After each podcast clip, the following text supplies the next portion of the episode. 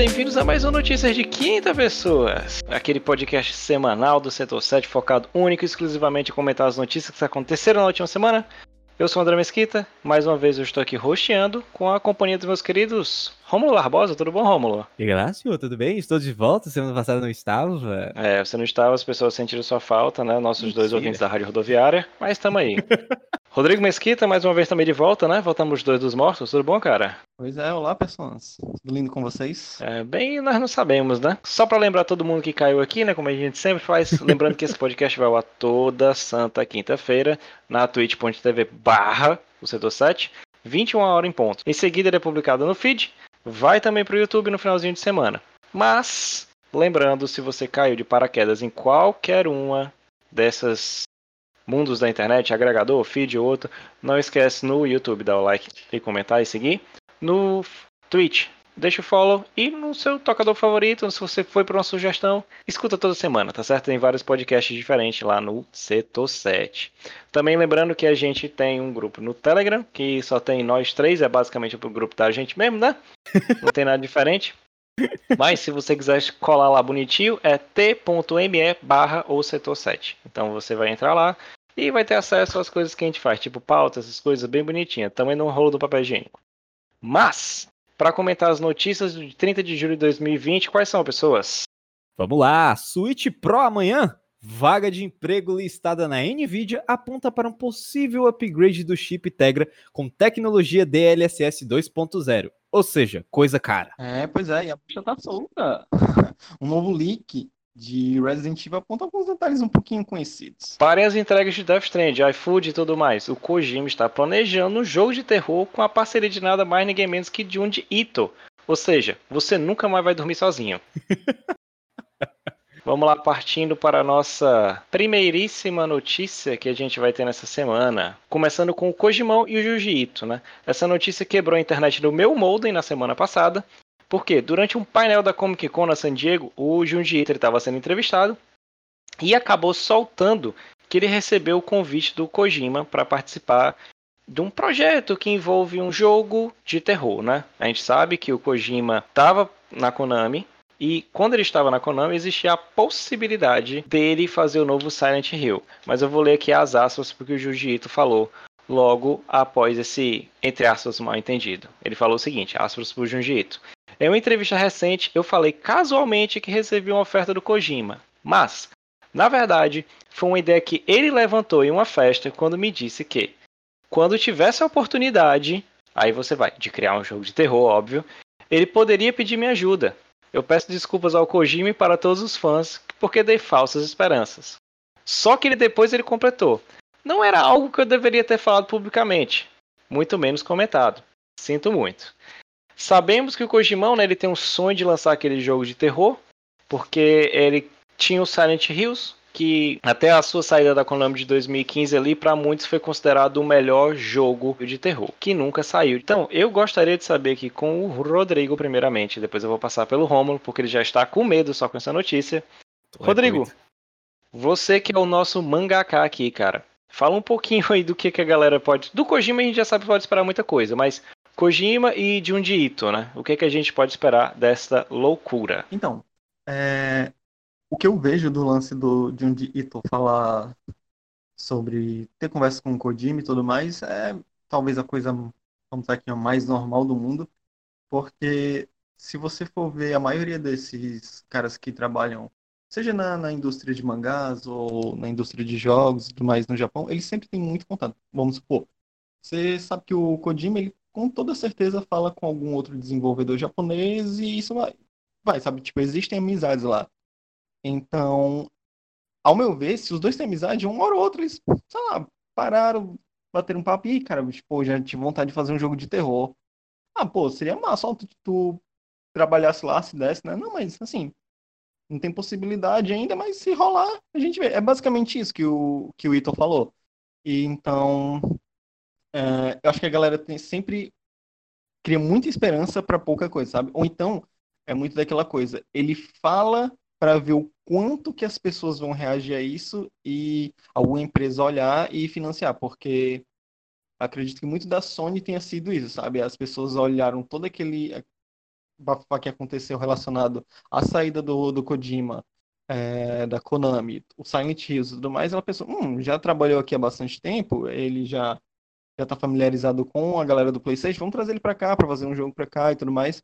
E assim, para quem não, não conhece o Junji Ito, talvez por nome, se você colocar o nome dele no, no próprio Google e procurar as imagens, você claramente já deve ter visto alguma coisa, porque ele é muito famoso com relação a, ao mangá na, na área de terror, mas ele é um terror muito puxado pro psicológico e também o nível com que ele faz a, as coisas serem simples e bastante grotescas é muito maravilhoso, porque ele consegue, sei lá, pegar um simples gato e com pouquíssimas coisas ele consegue deixar aquilo tão surreal, tão assustador, tão grotesco que se torna único de como ele faz. Então, um jogo de terror com toda a parte da direção de arte do, do Ito, com as ideias malucas que o Kojima já tem, eu acho que seria muito interessante. Mas é aquela coisa. É basicamente uma conversa de amigos e o próprio Ito falou: olha, cara, é, eu já tô dizendo logo, não, a gente não tá fazendo nada. Mas rolou essa conversa. Pronto. Como o Rodrigo falou, o Ito, ele. É, muita gente considera o Junji Ito como o Lovecraft moderno, que ele trabalha muito com terror psicológico e outras influências. Mas quando o Rodrigo cita que é o básico, aí é que eu jogo a bola para o Rômulo, é a questão de ele trabalha muito bem como faz uma arte um preto e branco, ele consegue destacar algo assim absurdo, né? Rômulo, você, que é o nosso jogador oficial de Survival Horror aqui do, do Setor 7, né? Como, como é a sua recepção para um, para um jogo desse, rapaz? Você dormiria? Você dormiria depois de ver um gato com um peixe na boca? Eu não passaria nem perto de comprar esse jogo, já começa daí. Porque, cara, eu sou muito, muito, mas muito ruim para jogo de terror, cara. Eu me assusto muito fácil. Eu fico. Eu, eu tenho um histórico bem ruim com terror. Mas eu vou lhe dizer, é, as poucas vezes que eu cruzei com as obras do Ito, meu amigo, é aterrorizante o negócio. Não só pelo nível de, de, de terror psicológico que ele consegue colocar dentro da obra, no quesito de ideias, mas também graficamente falando, é um nível de detalhe doentio. é muito absurdo, cara. Para quem leu Uzumaki, você vê como a criatividade desse sujeito ela é cheia de distúrbios, porque ele consegue fazer tanta coisa com um conceito simples de uma espiral que quando você termina de ler o livro, você vê alguma espiral no chão, no cabelo, forma você sai daqui, Satanás. Sai daqui, Satanás. Então, é, você... é, parafraseando a caveira do Silvio Santos do cemitério, né? Toda vez que você estava na parada de ônibus, você olhava para trás. É hoje em dia, você, você sabia naquela época o que é que os otakus sofrem hoje com caveirão, né? Tu é doido, cara. E outra, é... Tendo em, em conta, leva agora mais pro lado artístico do negócio, né? É, tendo levando em conta o estilo de desenho e a forma com que o Jiu-Jitsu consegue colocar e transpor emoções, sentimentos, até clima de tensão através do traço dele no, nos momentos, porque o jogo de luz dele é, é poucos, poucos são as pessoas que conseguem fazer isso numa página de mangá. Poucos, poucos, poucos. E isso trazendo para o Kojima, que sempre teve é, muita influência relacionada ao cinema, e se ele conseguisse juntar essa habilidade que o Junji Ito tem de demonstrar coisas em preto e branco e traduzir isso para um ambiente 3D, cara, Podia ser até 2D, não tô nem aí, mas se ele conseguisse, ia ser um jogo com uma atmosfera fantástica. Ia ser fantástico o é negócio. É aquela, né, Rodrigo? Assim, o Kojima, ele só quer trabalhar com os fracos, né? Ele trabalhava com o antigo animador dele, que era o Yoji Shinkawa, que para mim é um cara fodástico, ele é bem acima da média. As artes do Shinkawa são assim, você não sabe o que, que ele tá começando, mas ele faz uma sobreposição de, de cores e trabalha muito com contrastes quando você vê no final, você fica admirado, né? Ele trabalha basicamente com contraste de duas ou três cores e uma que se destaca no total, que é geralmente o olho do Big Boss, a ponta do cigarro. Mas tu acha, Rodrigo, que vai ser. Eu espero que não uma parada Silent Hill, mas tu acha que ele se atreveria a fazer um jogo numa pegada de contos igual os contos de terror do Jiu-Jitsu, tipo vários capítulos, várias versões? Tu acha que seria. Para mim, isso aí, eu, eu compraria esse jogo para ontem. Mas para ontem. É, eu gostaria muito se ele fosse feito dessa forma, porque não só daria para ele ter uma cadência melhor de lançamentos, quanto você poderia botar um investimento relativamente pequeno em um jogo, vamos supor, sei lá, que tem uma duração de três horas, quatro, não precisa ser grande coisa, mais um, um storytelling ali de terror e, e ver como é que é. Mas assim, vendo quanto o, o Kojima gosta de coisas grandiosas, eu não sei se ele faria algo assim tão contido. Eu gostaria de uma história bem mais contida, sem precisar ser um mundo aberto, algo que você só joga ali, sei lá, tipo, três, quatro, cinco horas, alguma coisinha pequena e pronto. Aí depois tem uma outra coisa, já uma nova ideia, já com outras mecânicas, sabe? Ver essa galera grande fazer umas coisas mais puxadas para um, botar aqui bem entre aspas, um lado indie da vida, sabe? É, não tendo grandes orçamentos e explorando pequenas ideias. Mas eu começo a achar que muito disso é, pode vir como uma resposta do quanto a galera quer ver um Silent Hill na, nas mãos do Kojima. Porque muito se foi falado durante tempo. Tipo, desde o do lançamento do Playbook Teaser, né? Se não me engano, era assim que era chamado, o PT. E muita gente esperava, nossa, eu queria ver isso do, do Kojima, queria ver ele fazendo um jogo de terror e tal. E, tipo, querendo ou não, aquilo ali ainda é um jogo, sabe? Ele tem começo, meio e fim. Por mais que ele seja só um teaser, aquele pequeno teaserzinho, ele é um jogo, dá pra se considerar um jogo. E aquilo é excelente, sabe? É, é muito, muito, muito, muito bom. Então, eu gostaria de ver coisinhas pequenas daquele nível ali sendo lançadas. Uh, mas assim, eu fico mais interessado em ver o como seria abordadas as ideias do Junji Ito nisso, sabe? Porque ele também é muito bom, não só na parte da arte, na parte do grotesco, mas como ele conta as histórias dele. Ele é um, um bom escritor também, sabe? A gente olha assim muito da, da parte da arte e tudo mais, mas a forma como ele conta as histórias dele também é muito boa. Então, é, tem que ver, tipo, se ele vai ter também mão na história, ou se ele é só o Kojima lá que vai pegar a arte dele e botar a mão na história. Isso aí é, é interessante no, no quesito assim, é, é massa porque são dois japoneses, né? E a gente sabe que japonês eles são assim, quando eles querem falar de terror, quando eles querem partir pro grotesco, eles partem sem precedentes e não ligam muito. É, é o que eu espero que caso aconteça, né? Não é um projeto que é um contato, a gente está só no rumor, mas pro Junjito falar aquilo ali é, é jogou a bola para cima.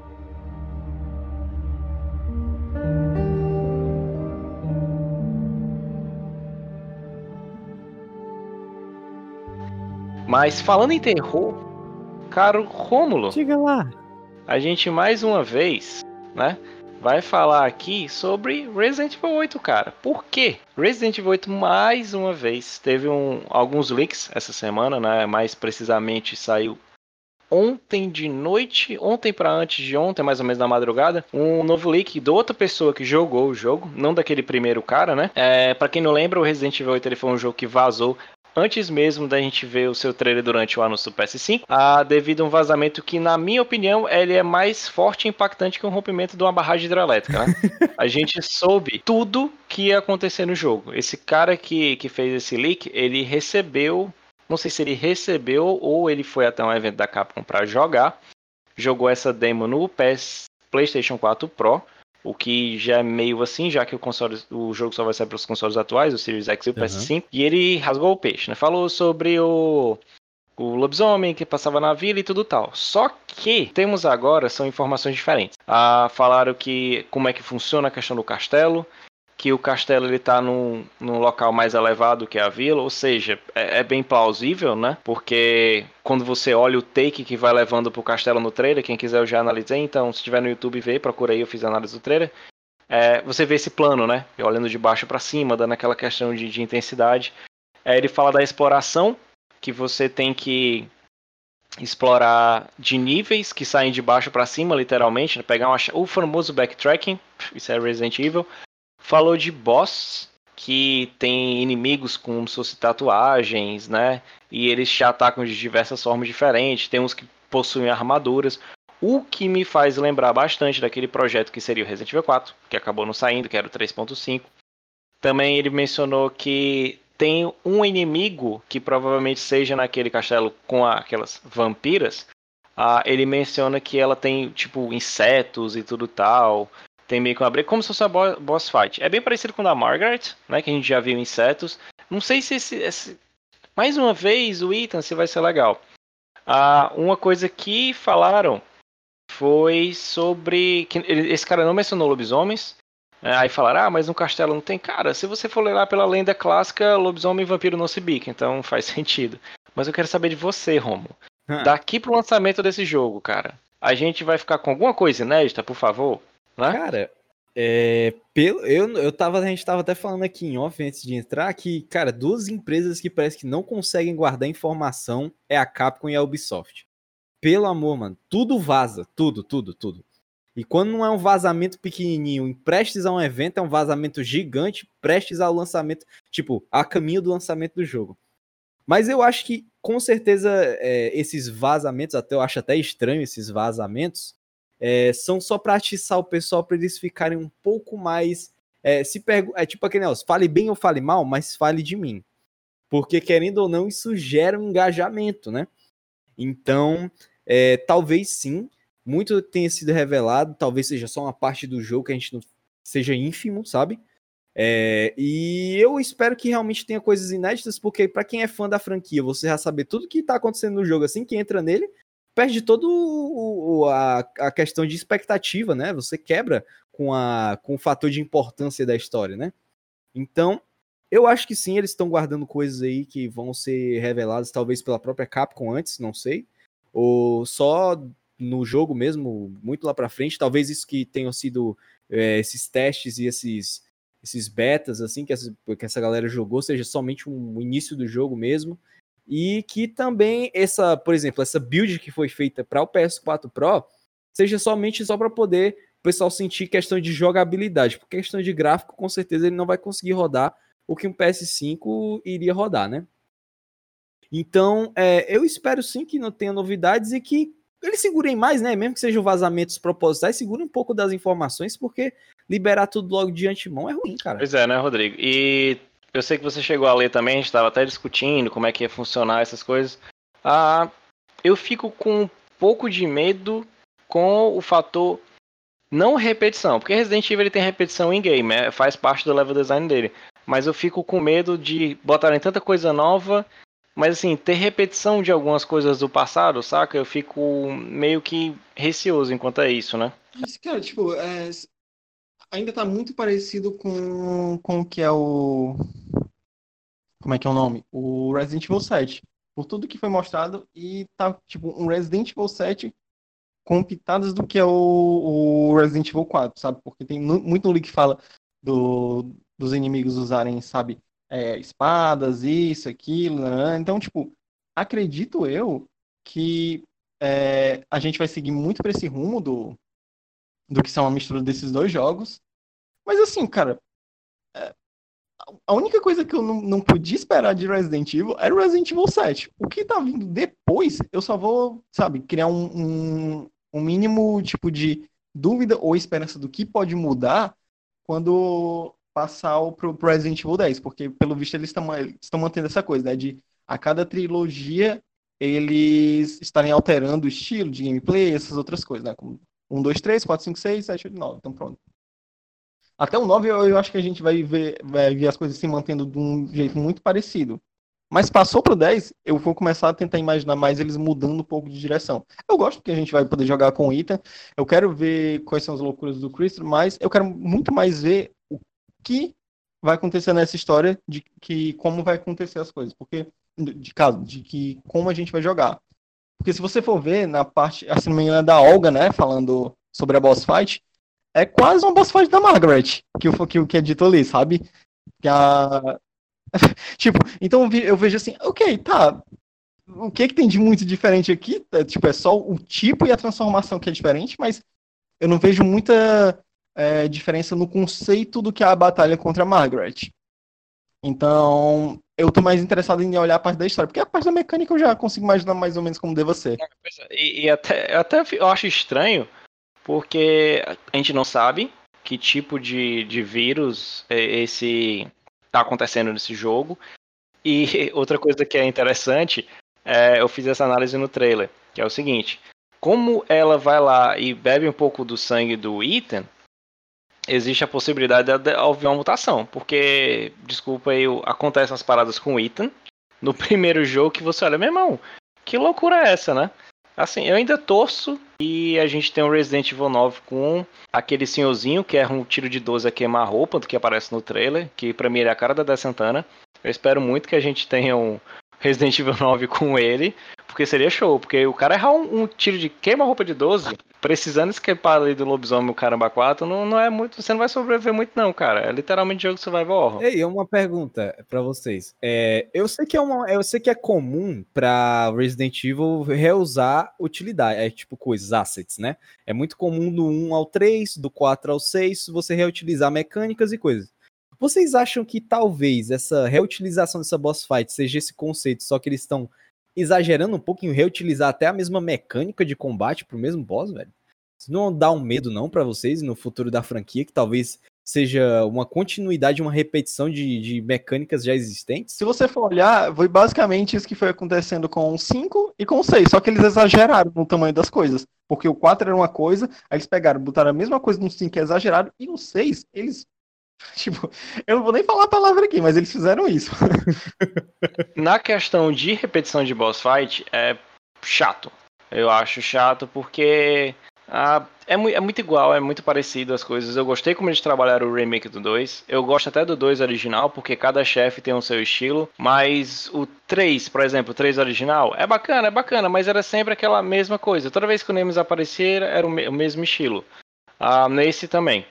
Assim, o que eu fico com medo é como eles vão trabalhar essas, esses boss. Vamos supor, vai ser tudo igual? Tá que eu não quero enfrentar um leopardo e depois um dinossauro como no 6. Aí não, também se, segura no, nas drogas aí na hora da elaboração do jogo. Mas, uh, eu espero que eles repitam. O, o, que eu gostaria que eles trouxessem, né, já é a primeira pessoa, e o Zé é tipo movimentação, organização de cenário.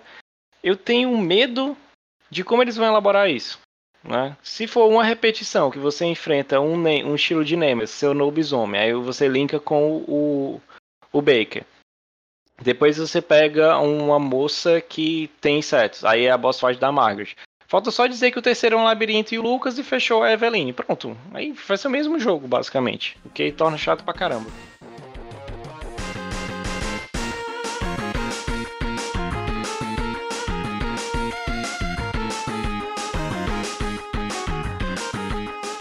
Mas falando o que a gente comentou sobre diferenças que a demo foi no PS4 Pro e o jogo só vai estar no Series X e no PlayStation 5, ontem, na verdade de ontem para hoje, a gente teve uma notícia, cara, que foi assim bastante interessante. Ah, recentemente surgiu uma vaga de emprego lá na uma das divisões da Nvidia, onde eles estão procurando um engenheiro de software que trabalhe com o sistema integrado, né, placas de vídeo, né? E a tecnologia que esse cara vai trabalhar é a Tegra. Para quem não lembra, é aquele chip de motor gráfico dela. E até aí tudo bem, beleza, né? Já que a empresa ela investe em chips, porque, poxa, ela trabalha com isso, ela vende placas de vídeo e tudo, é normal que ela queira sempre estar tá evoluindo, porque a tecnologia está evoluindo. Mas a questão é o seguinte: a questão especificada na vaga é que a pessoa vai trabalhar com o sistema de inteligência, de inteligência artificial que faz o upscaling, que é o DLSS 2.0, só que para consoles de mesa. Aí vem aquela. Consoles de mesa, PS5 e Xbox Series X usam chips da AMD. O único que usa da Nvidia é o Suitão. E aqui vai alguns detalhes, né? Ah, para quem não sabe, essa tecnologia ela é capaz de fazer algo que o Switch pode. Não vou dizer que o Switch pode bater de frente com os outros, que a gente não sabe se é para esse Switch atual para uma versão Pro ou outra. É que ele consegue fazer um upscaling de imagem de 1080p para 4K.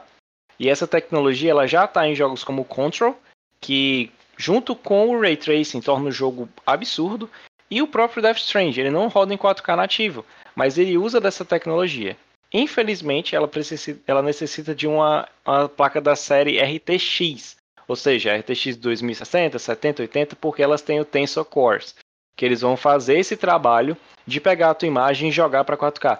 E algumas experiências, principalmente no Death Stranding, ele consegue rodar melhor do que se você tentar forçar o 4K nativo nele. Porque ele pesa menos no teu processador, ele pesa menos no teu console e consegue te entregar uma imagem muito, muito boa.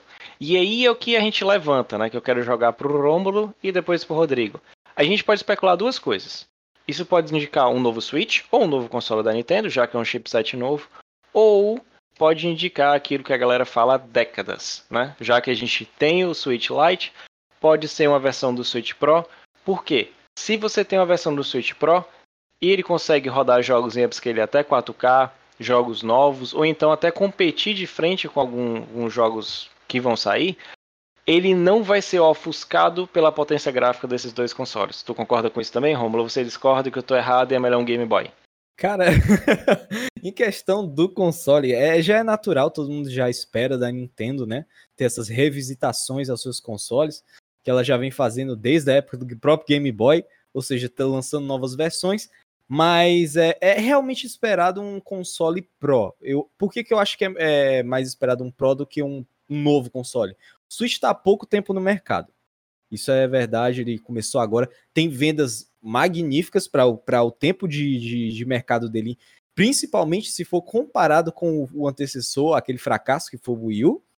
Aí o que, que acontece? É, eu acho que um Pro sairia melhor, por quê? Porque você não cortaria a produção de jogos, você não faria com que gerasse um cross-gen da própria Nintendo em relação aos seus tanto suas franquias é, prioritárias, como também como também as suas franquias é, de third parties, principalmente agora com a chegada de vários jogos como Persona, o Persona não, é, o Shin Megami Tensei 5, entre outros que estão chegando. Então, o negócio é, eu acho que eles vão estar tá gerando um Switch Pro justamente para abarcar esses jogos e quem sabe melhorar também a cobertura do próprio Switch para a geração atual.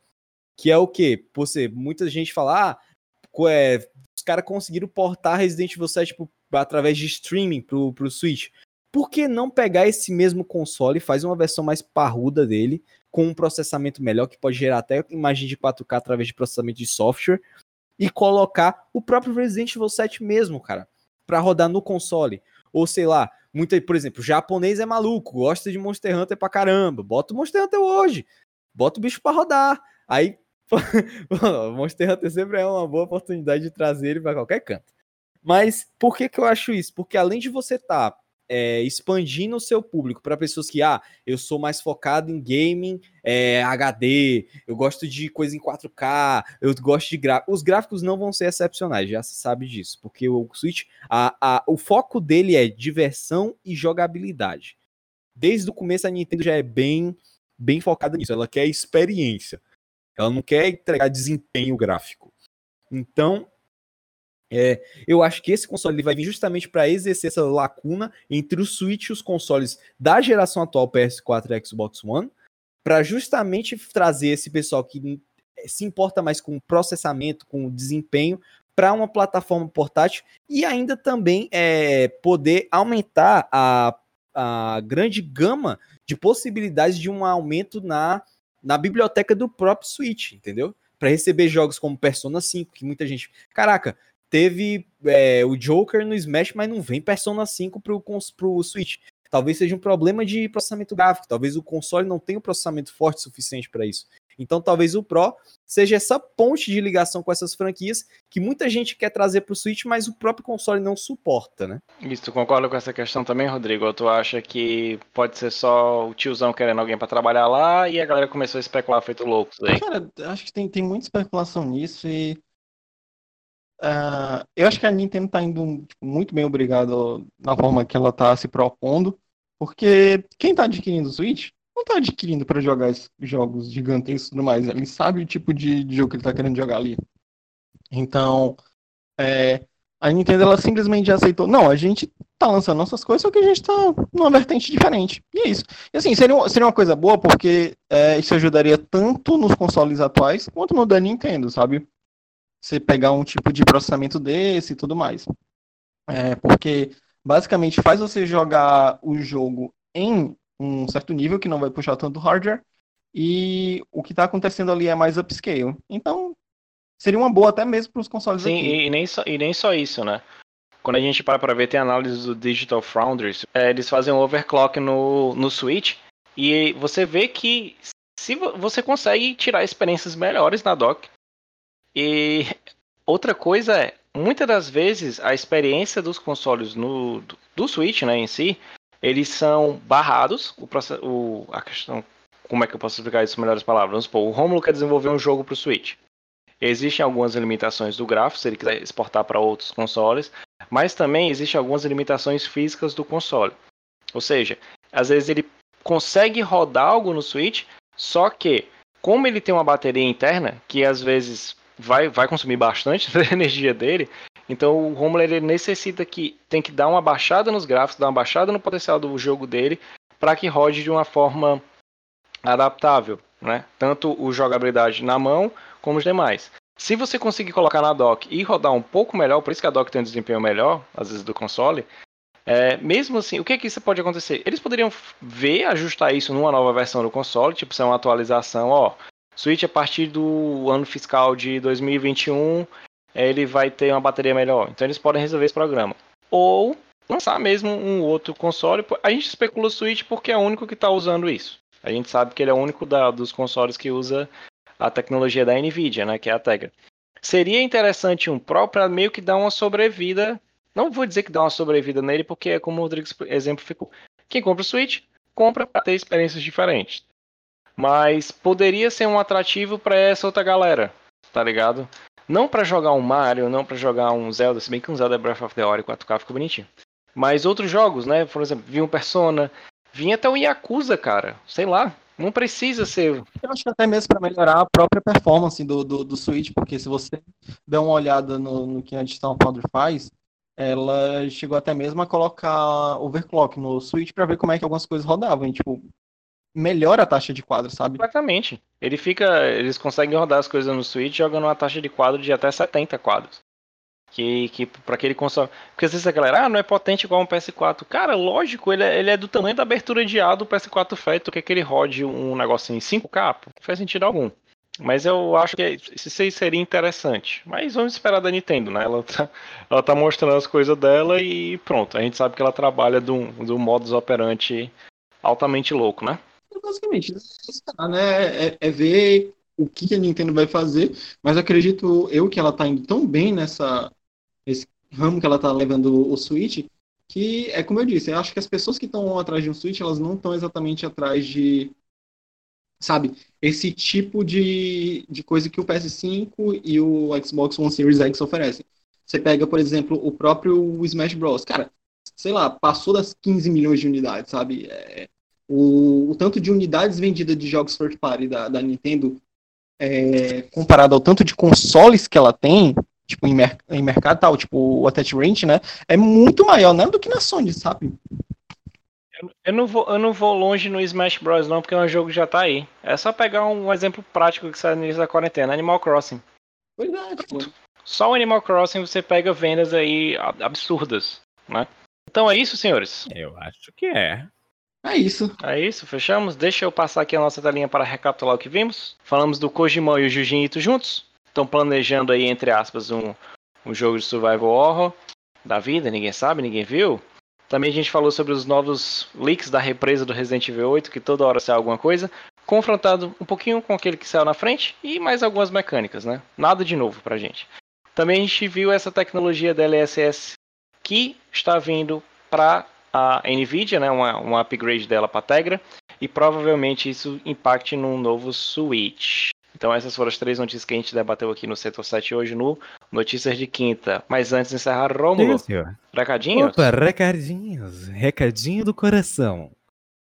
Hoje, como você tem visto, tivemos notícias de quinta, no sábado, este querido programa sai lá no seu feed do Spotify e no domingo no YouTube. Isso mesmo.